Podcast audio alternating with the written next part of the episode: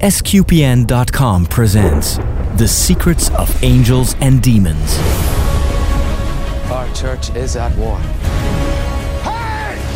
This is the first marker. The path is alive. Open the doors and tell the world the truth.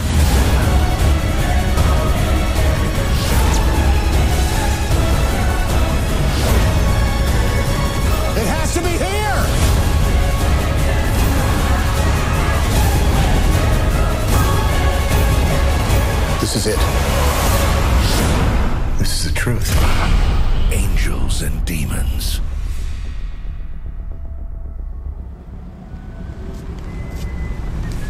Hello and welcome to the last concluding episode of The Secrets of Angels and Demons.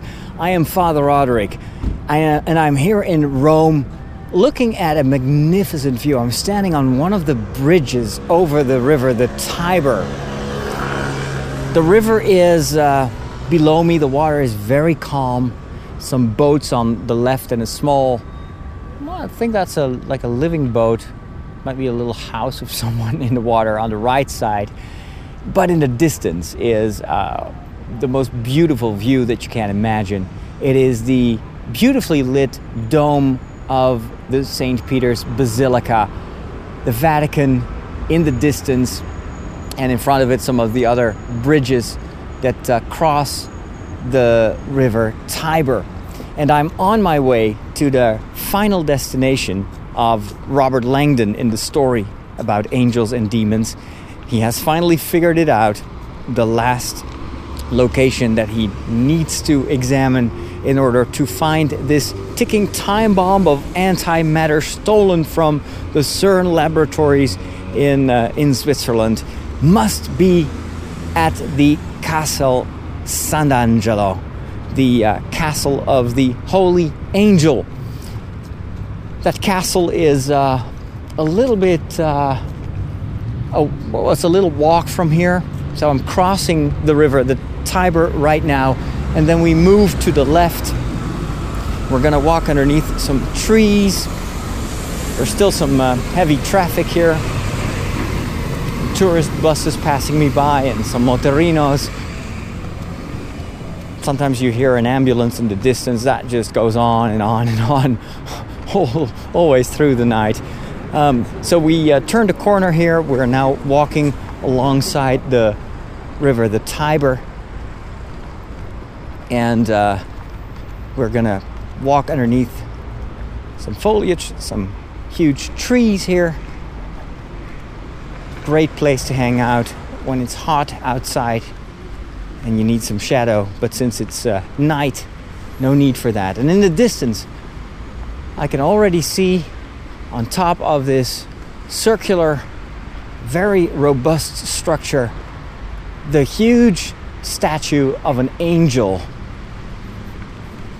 standing on top of the castle San Angelo with his sword protecting the castle, protecting the city, and lending its name to the building.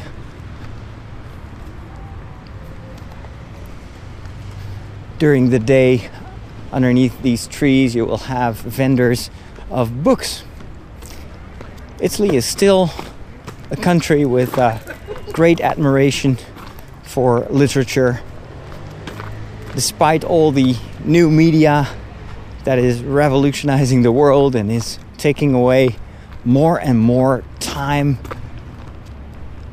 that we used to dedicate to reading and is uh, it is now all going towards video games and DVDs and Blu-ray discs and whatnot. But here in Italy, they still love books. I think it's part of their rich cultural heritage.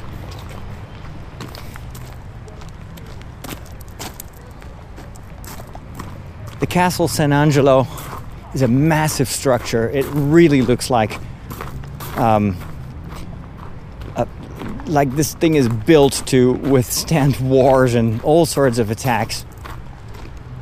It's a very old building, by the way. Goes back all the way to the second century. I'll tell you a little bit more about the building once we're standing in front of it.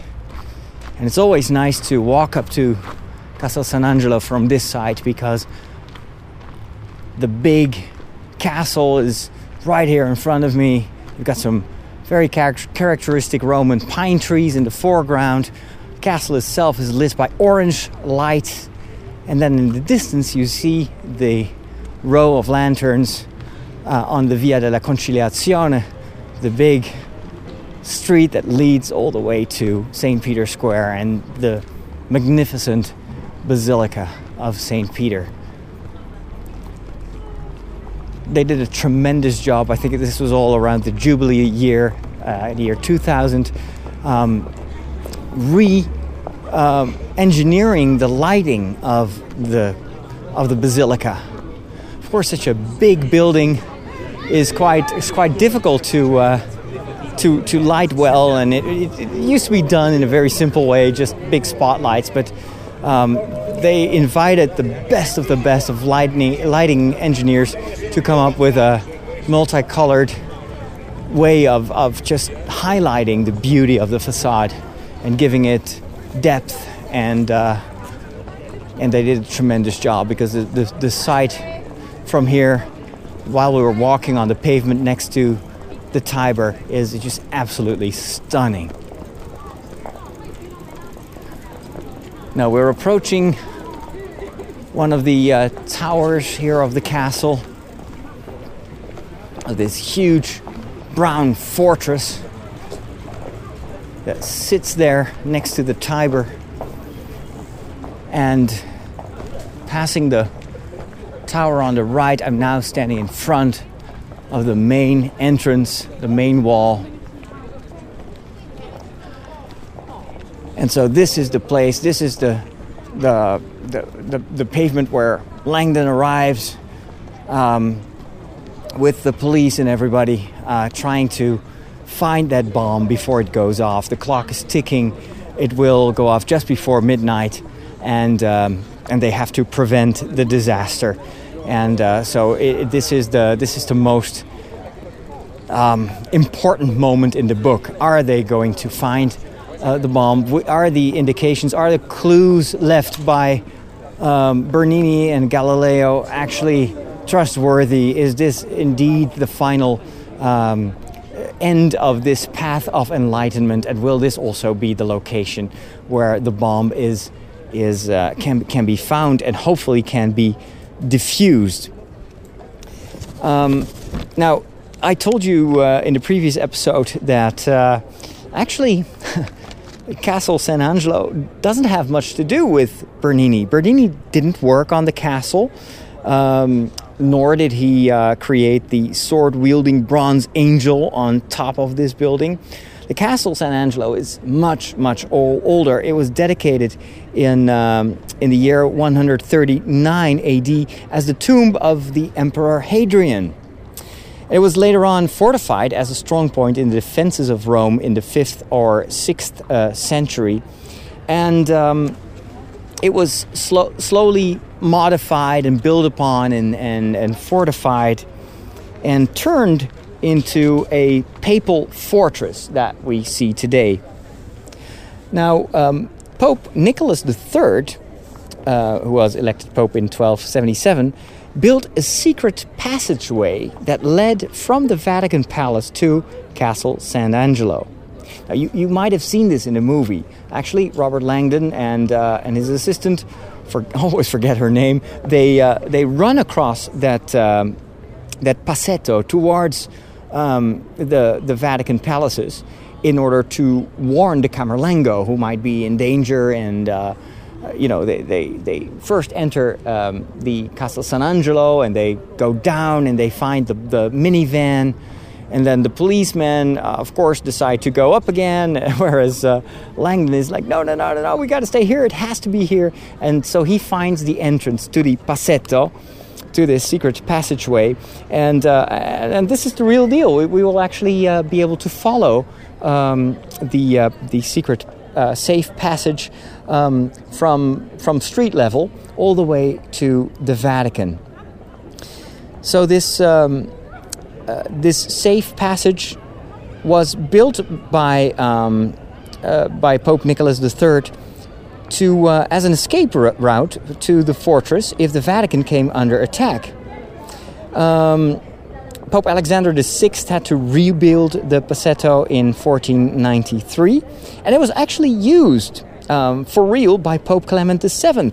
He had to escape uh, to the fortress during the sack of Rome by the forces of the Holy Roman Emperor Charles V in 1527.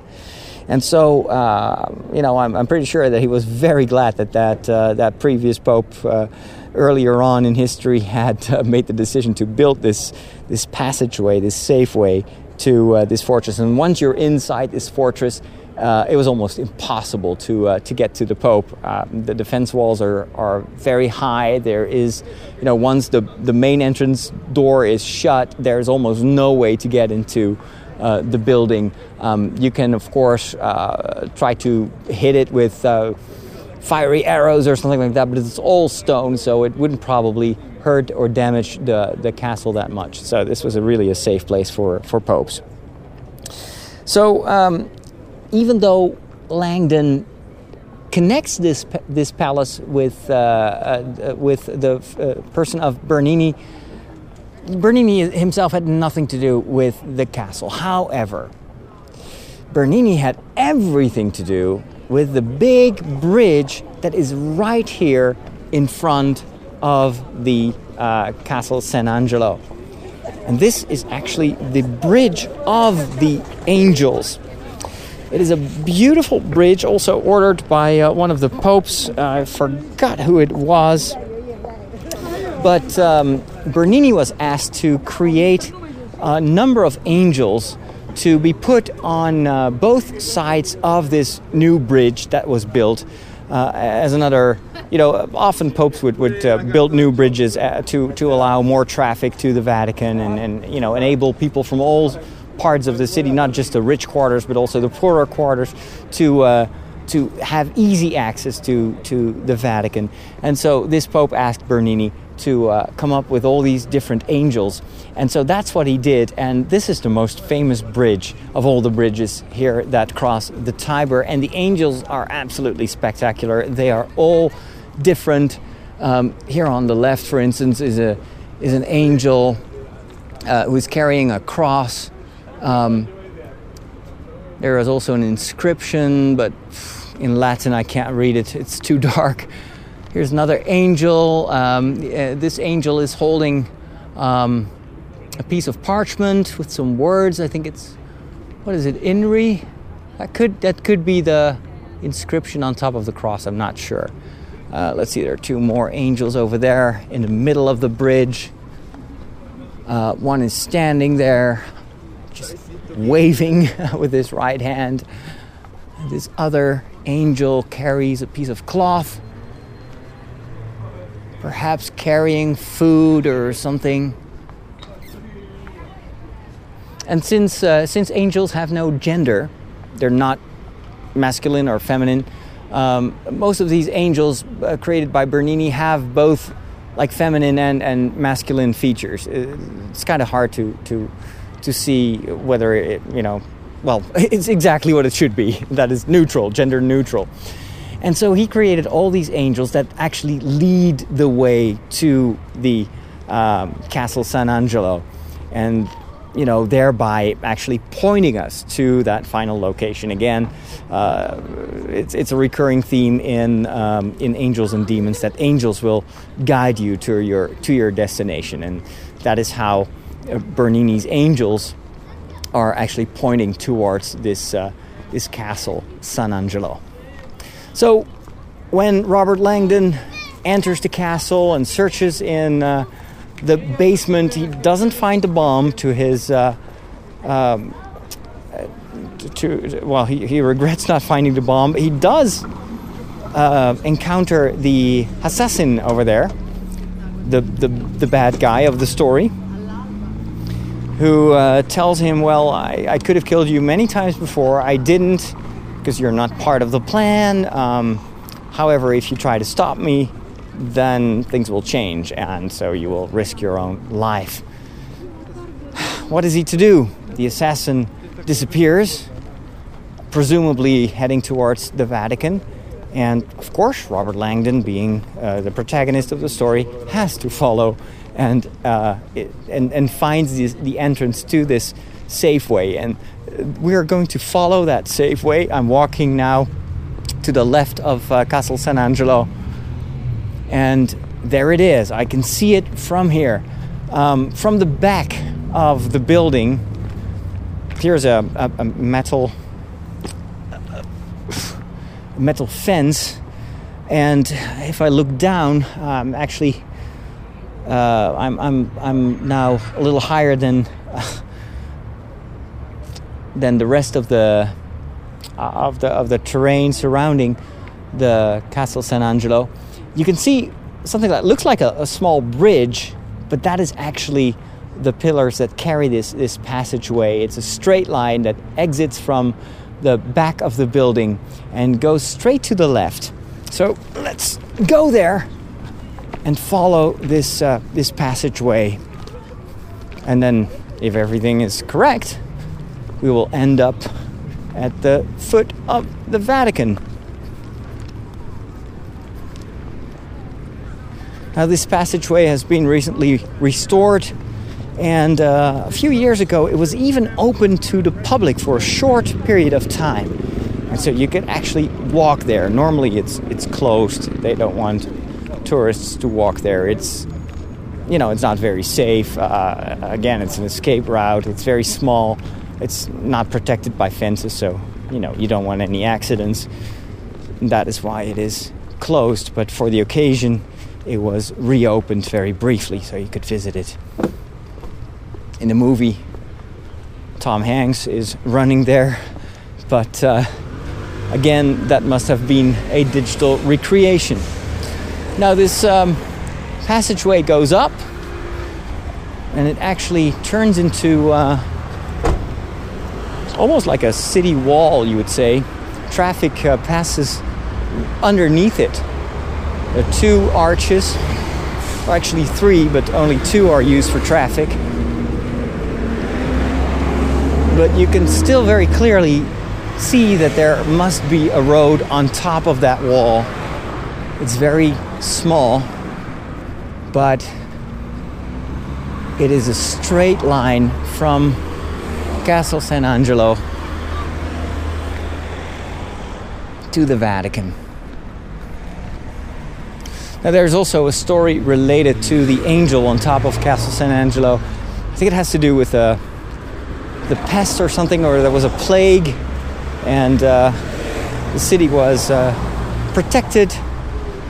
And to celebrate that, they uh, they put this angel on top of the castle as a, a symbol of, of God's protection. And traffic is passing by. Uh, in front of me and behind me, I'm standing right underneath the uh, Passetto. But of course, I have to be careful not to be run over. Uh, it's it's uh, pretty dark outside here, and I am, as a priest, walking in a black suit with only a small piece of white plastic, my Roman collar that might uh, that might reflect the headlights of the cars. But the rest of me is very dark, very hard to see. So even though usually uh, Italian uh, drivers are very careful and, and pay attention to uh, people that are crossing the road, I, I'd better be safe than sorry. Okay, let's move. Right, uh, safely arrived at the other side. So, again, I'm uh, walking on a road that is parallel to the Via della Conciliazione. Via della Conciliazione is, is on my left, on the other side of this uh, these buildings. By the way, on my left are is the Palazzo, the Palace of Vatican Radio. It's a huge building, and um, I visited uh, Vatican Radio several times. I actually did my own radio uh, final exam at uh, in the studios of Vatican Radio. a number of years ago when I was still studying communications here in uh, in Rome. It's a huge building um, with uh, three or four floors full of small offices and studios. And when you walk around there, you hear literally uh, tens, uh, well, uh, many, why do I say tens? Uh, just many, many, many languages spoken there because uh, Vatican Radio is transmitting to all parts of the world. So you could hear German and French, but also Chinese and Ukrainian and what, what so many different languages. And um, also another surprising thing is you might think that Vatican Radio is just a bunch of old nuns with, uh, you know, tape recorders, but it's actually a lot of young people, very talented young people work there. Uh, it's a very dynamic um, office here in, in the Vatican. So um, I'm still walking uh, next to this uh, Passetto. It's very high up uh, there. This is a huge wall. And so the road itself is quite on top of the wall. Of course, this has to had to be extremely safe. That is why it's so tall. Um, if it were any lower, then it would be easy to climb up on it or shoot the Pope while he was fleeing. And um, to prevent that, they they created this passageway really high up, and it's uh, it's also protected by a wall so that you actually can't see who's walking up there. And so in the movie, they cross this passetto very rapidly. They're running, and then um, the uh, the bad guy, the assassin, uh, lowers himself on the other side of this uh, this wall with a rope, and uh, he has had instructions to uh, to get a car, and you know he fires up the engine, and the car explodes a huge explosion, and that's the end of Assassin. So, you know, no traces left. And Langdon, of course, is startled by that uh, by that explosion, but he knows that he has to continue. At least he's no longer threatened by by uh, this evil dude. Instead, there might be a bigger threat because who killed Assassin? Hmm. Could there be a traitor in the Vatican? Well, he is soon about to discover. And so he runs all along this Passetto. And, you know, I thought it was actually that you'd be there in two minutes, but this is very far. And every once in a while, there's an opening in the wall for traffic. And here on the right side is a it's a very touristy area. Lots of uh, stores for religious souvenirs for all the pilgrims that come here every year. Millions of pilgrims. And so there's also a little bit of a tourist industry surrounding that. But you can also find shops where you can buy liturgical vestments and chalices and, you know, the, the more specialized stuff. And since there are so many priests and bishops and nuns coming to Rome either for study or for a visit or for a pilgrimage, um, this is a great place to do business when you have a business in, uh, you know, in church-related or liturgy liturgy-related material. It's also a place where you can get great ice cream and, and you know, some, there are some good restaurants. Don't go for the restaurants that try to lure you with their eight eight uh, euro pizzas. The more noise they make, usually the worse the food is. So we're almost there. We're nearing the end of this uh, of this road. I can already see the columns surrounding St. Peter's Square. There is uh, a bus that goes to Borgo San Angelo, so it goes to the castle of this Saint Angel San Angelo. But we're doing everything by foot, staying true to the story. Here is another opening in the wall, and um, and you can see here that uh, the actual passageway is getting larger. The wall itself is a lot thicker than at the beginning when it comes straight out of um, of the uh, Castle San Angelo. So the passageway is a lot bigger up there, and you can see that it's. Let's see if I can get there without getting killed. Oh, these taxis here driving at full speed. um, the passageway seems to end um, in a building, although that might just be, hmm, I don't know, a passageway. Here's a final bridge or a final opening in the wall. And if you go through this, you will be again at the entrance to the Vatican um, that we visited a few episodes ago with the Swiss guards in blue uniforms. And so um, you could just follow this, this passageway, and you can tell there's a little tower there. It looks really, really old. and it, it goes, it heads straight into the main building in the main palace of the Vatican, uh, not far from the headquarters of the Pope. And, and that is also where you see Langdon arrive. And I think that is pretty close to, um, to reality what happens there. Um, they, they get stuck. There is, they, they come across a door that can only be opened from the other side, from within the castle. Of course, this was an exit, this was an escape route that went from the Vatican to um, Castle San Angelo. So it makes sense that you don't want people to get back into the Vatican. And so uh, that door can only be opened from the other side. And so they start pounding on the door and asking, asking for help. And then at the same time, uh, there is this other dramatic development in the story where the head of security, of Vatican security, uh, kind of discovers that. Um, that it was the Camerlengo all along who was the mastermind behind the assassination of the Pope, um, that he orchestrated all these events or took advantage of them in order to um, to uh, enhance his chances of becoming the next Pope. But before um, this head of security can denounce him and uh, and uh, ask for help, uh, the Camerlengo um, brands himself with the final sign of the Illuminati and when uh, the security storms into the room, um, he, they see the head of security with the gun pointing at uh, the Camerlengo, and uh, they make the wrong decision and shoot him, as well as another archbishop who is uh, trying to intervene, and he's also shot.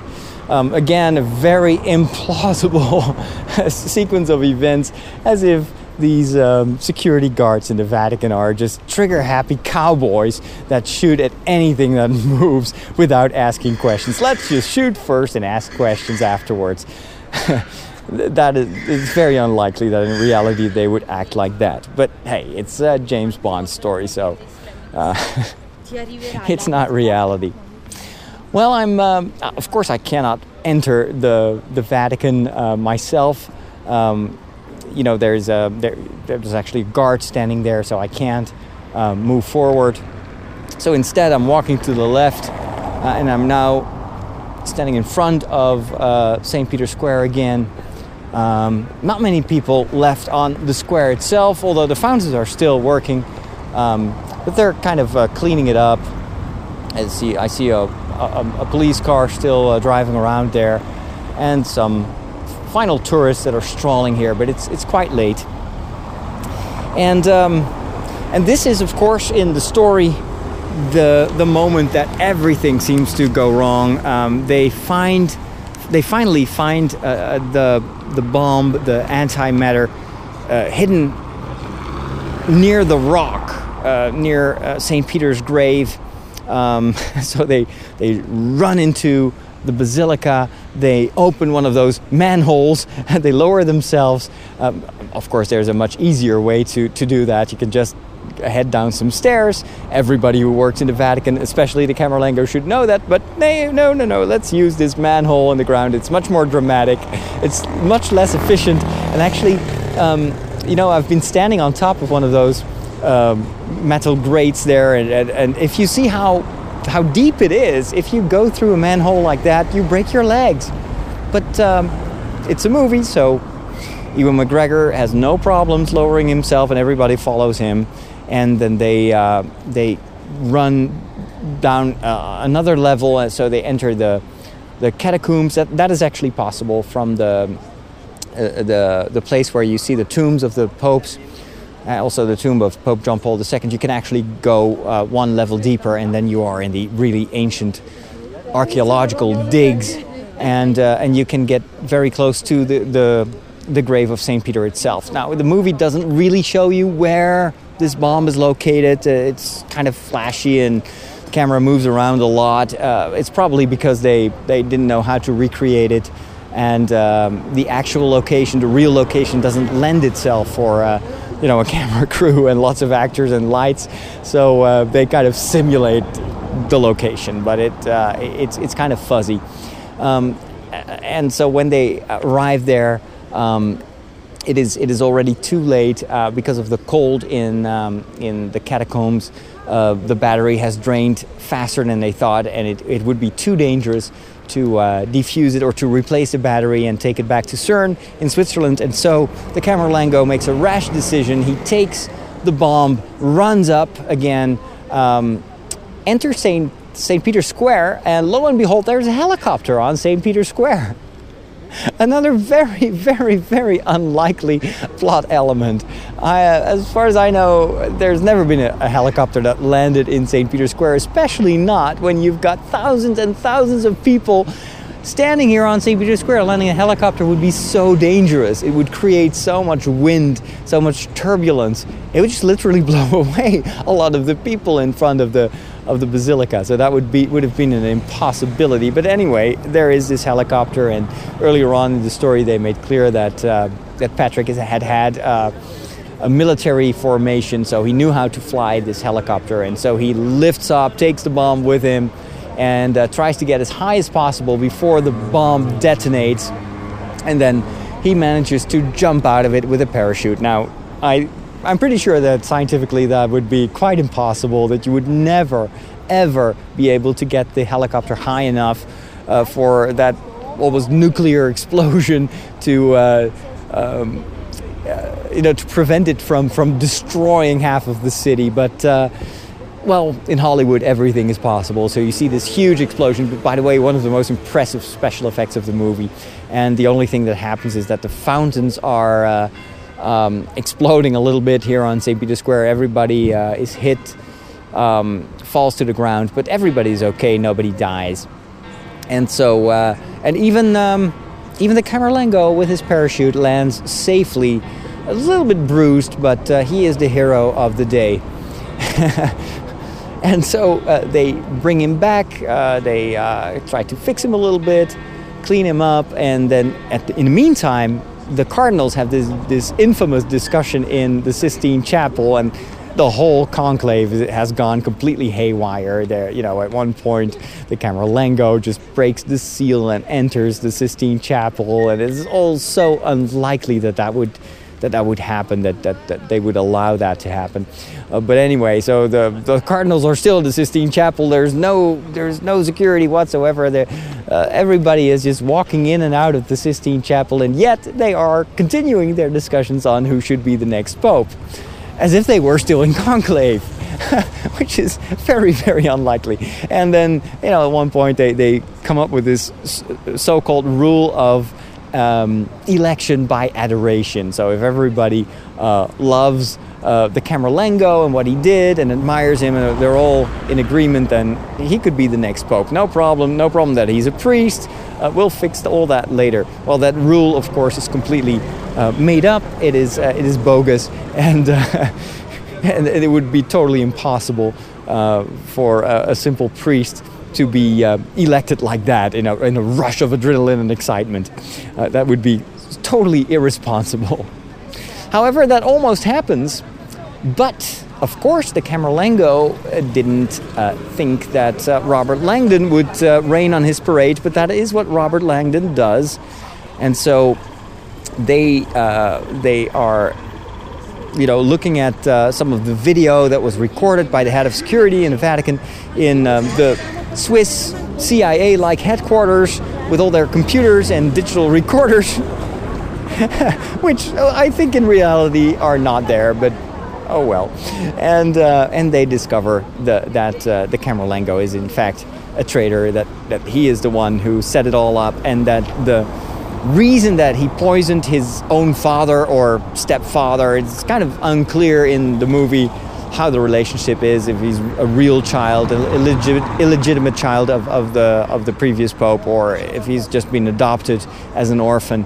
Um, but uh, anyway, he killed his own father, at least the archbishop who brought who took care of him, because he thought that uh, the pope was getting a little bit too soft when it comes to the influence of science and the threat that science poses to faith and to religion and to the power of the church.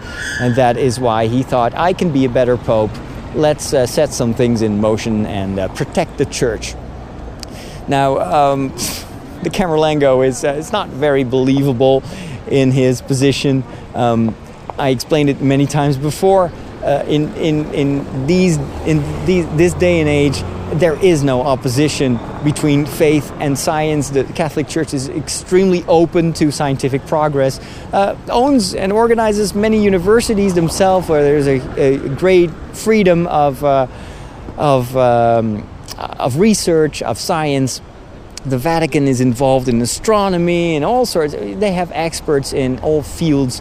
Um, they're closely following and monitoring uh, you know, medical research, uh, think about the moral implications of that. So they are extremely open to scientific progress and not at all afraid that some scientist will discover the God particle that they talk about in the movie that would rationalize away God uh, it would, and would completely uh, negate the existence of God because everything would be uh, explainable by mathematics, by physics, by um, chemistry. Um, you don't have to study a lot of theology to, to know that that position is, is, quite, uh, is quite crazy and that it would be impossible for a priest with a little bit of theological formation to hold such a position and, and, and act upon it. Um, so uh, he would have never uh, passed his first year of theology with ideas like that. So that's, uh, that's another element in the story that is very improbable, and unlikely, and it, it, it, it, also betrays a little bit of Dan Brown's uh, prejudice towards organized religion and the Catholic Church. Um, it's a stance that he also takes in the Da Vinci Code. The Catholic Church, according to him, is this big organization, old organization, uh, with lots of old guys that try to cover up the, the reality, uh, try to hide uh, facts from the general public in order to safeguard their own religious power and uh, the lies that they have been telling the people for 2,000 years now. Well, uh, that is not a very nice uh, attitude towards the Catholic Church. Um, uh, and and it is also uh, something that uh, Dan Brown has been criticized for many times, both when it comes to the Da Vinci Code, but this same prejudice is also present, unfortunately, in angels and demons. Um, and, and, and that is, I think, the final topic, the underlying theme of the book Angels and Demons. It's this uh, this war, according to Dan Brown, between the world of science and the world of religion. Um, and in, uh, in narrating his story, he exaggerates and stereotypes the opposition between the two. Uh, for instance, he has the CERN director say to Langdon, Well, the church may not burn scientists anymore, but still wants to keep a grasp on science.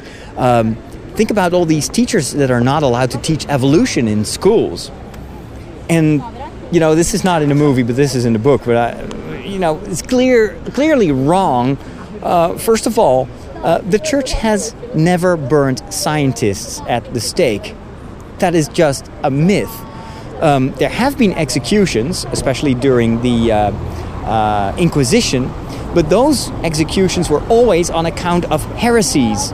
So theological problems, not uh, because of uh, people being scientists and researching. And I told you in one of the previous episodes how positive the Pope was towards a guy like Copernicus and, and motivated him and stimulated him to, to, to continue his research, to publish his findings.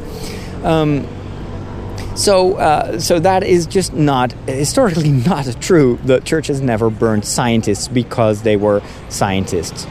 Um, so the whole revenge plot of these Illuminati know, killing off these these four cardinals and wanting to destroy the cathedral of faith uh, in favor of the cathedral of science, and um, you know, as a revenge of the killing of those four scientists. That that whole plot is actually historically unfounded, and uh, you know, it's uh, it has no basis the church does not feel threatened by science, even though the Camerlengo uh, feels threatened by science. The, the actual, the real Catholic Church does not feel threatened by science. Quite on the contrary, it welcomes science. It's, a, it's an occasion, the more we learn about creation, about uh, the laws that govern it, about the way it works, the more we have reason to thank God for this wonderful world that He created. Now, the second uh, misunderstanding in uh, what this CERN director says in the novel is that um, about these teachers that that are not allowed. Uh, uh, these Catholic teachers that are not allowed to teach evolution in schools. Let's not forget that this whole discussion about uh, evolution and the literal interpretation of, of, of creation is a Protestant discussion that takes place in certain Protestant circles in the United States. Not all of them, but there is a certain uh, a certain part of the of the Protestant population that is opposed to uh, the idea of evolution and defends this idea of creationism. The Catholic Church has never uh, defended creationism, has has uh, you know does not teach at present. In the past, of course, and we've talked about this uh, at length in, in, a previous episode, the, the church in the past ha- had to switch from this geocentric cosmology to a more heliocentric uh, cosmology, which, which, wasn't easy. all change is difficult, and it took a while for the church to realize that on some points it, it, it had erred, and um, and it was too hasty in its judgment of Galileo. But um, nowadays the Catholic Church is very open to this idea of evolution, even though it's still a theory. Um, but the Church says that there there is no opposition. It does not negate the concept of creation, but you should never read the story of Genesis in the Bible as a literal account of how things came to be. It's a story that, in a symbolic way, in a poetic way almost, tries to explain a few fundamental concepts and that is that God is the source of everything that is. Um, everything that, that, that exists, uh, including us, we are not here by mere accident, by collision of atoms and cells and whatnot, but that there is a purpose in creation and a purpose to our existence as well. There is a plan, and that is uh, an important element that uh, the story of Genesis tries to make clear. It also tries to explain that creation was initially good. And that if there was evil in the world and suffering and pain, it, it couldn't come from God. And so it, it tells us this story about Adam and Eve betraying the trust of God, misusing, abusing their free will to turn away from God. And that is also the end of paradise. That is when pain and suffering enter the world. It is not because of God, it is because of the betrayal of uh, God's love by mankind. And so it's not a literal account. And in, in that respect, um, the church welcomes further research about the origin of the universe and our own origin and evolution. There is no problem as long as you as we maintain a number of fundamental concepts, and that is that God has a plan with creation. We are not here by accident. Um, and God has willed us, and He gave us a human soul, which is created by God. Our soul is not uh, the result of like a coincidental um, chemistry taking place in nature. Uh, our soul is given to us by God. So, even though there has been a lot of tension between uh, different schools of thought, between a faith based worldview, a geocentric worldview, as uh, was not even, you know, didn't even have a, a, Christian origin per se. As I told you before, Aristotle also had this geocentric view. It was adopted by many theologians as a metaphor um, where man was kind of in between heaven above and hell below. Also, morally in between those, we can choose to lower ourselves, to go into the depths of hell by turning away from God, or we can look up to the skies, not hold on to the material world, and long for our ultimate destination, which is to be with God in heaven. And so this worldview uh, was kind of compatible with this geocentric view, and that is, I think, why it was embraced by uh, thinkers like uh, Thomas Aquinas. And that is also why the church had uh, initially a lot of problems kind of uh, uh, releasing that idea of a, of a geocentric cosmos, because it would break this, um, this, this metaphor of, of heaven above and hell below and, and man in between with a free will to choose. However, it, it after uh, it took a while, but after a, t- a time, and that's always what happens in the evolution of thought. There is tension, there is conflict, and then you get synthesis, and you get acceptance, and you get integration of thoughts, and uh, there is development of thought. And in the church, you, you always see that same evolution of thought, of ideas. Um, there is tension, sometimes there is open condemnation of certain ideas, but that's also an affirmation of, well, this is what we believe and this is what we want to protect. But that is uh, something different. This tension is something different than an open war um, that is uh, presented by Dan Brown and uh, people like him in, in their theories. That is an exaggeration and a stereotype of, uh, of the actual historical um, uh, relationship between science and faith. Now, if you want to know more about uh, our, the Catholic point of view on science and faith and their compatibility, their, their uh, core compatibility, um, I will try to uh, find some links to uh, recent documents by uh, Pope Benedict and Pope John Paul II about this very theme. It's, it's very interesting material, and um, perhaps I should send a copy to Dan Brown. He might learn something. It might, you know, help him with his new novel. Anyway, I think that is, that uh, fundamental core discussion about uh, faith and religion uh, uh, on the one hand and science on the other hand.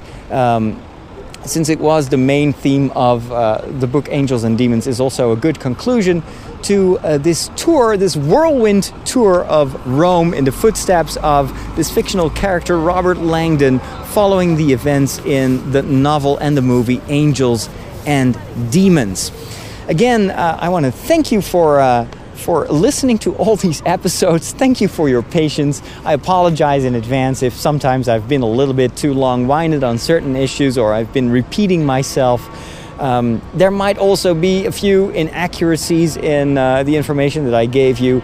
I didn't have a lot of time to prepare this and to do research, but I tried to give you my best.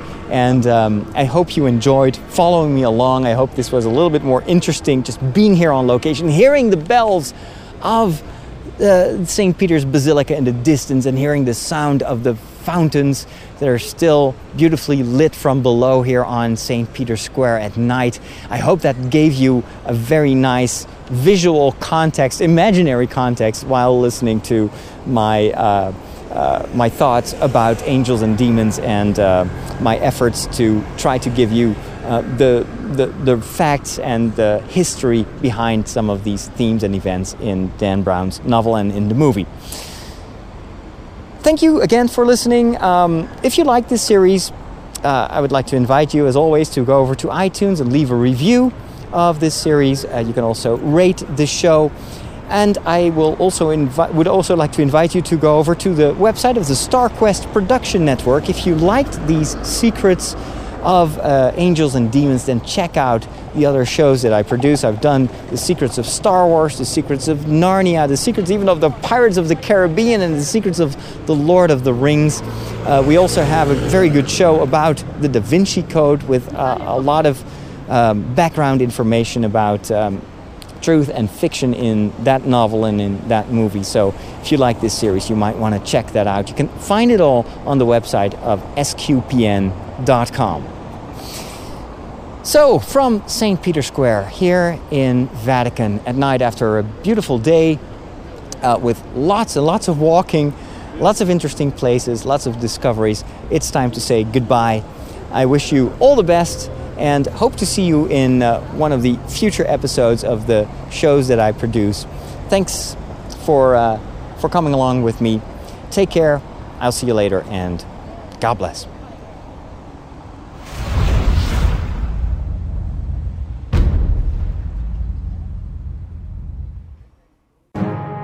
SQPN, leading the way in Catholic new media.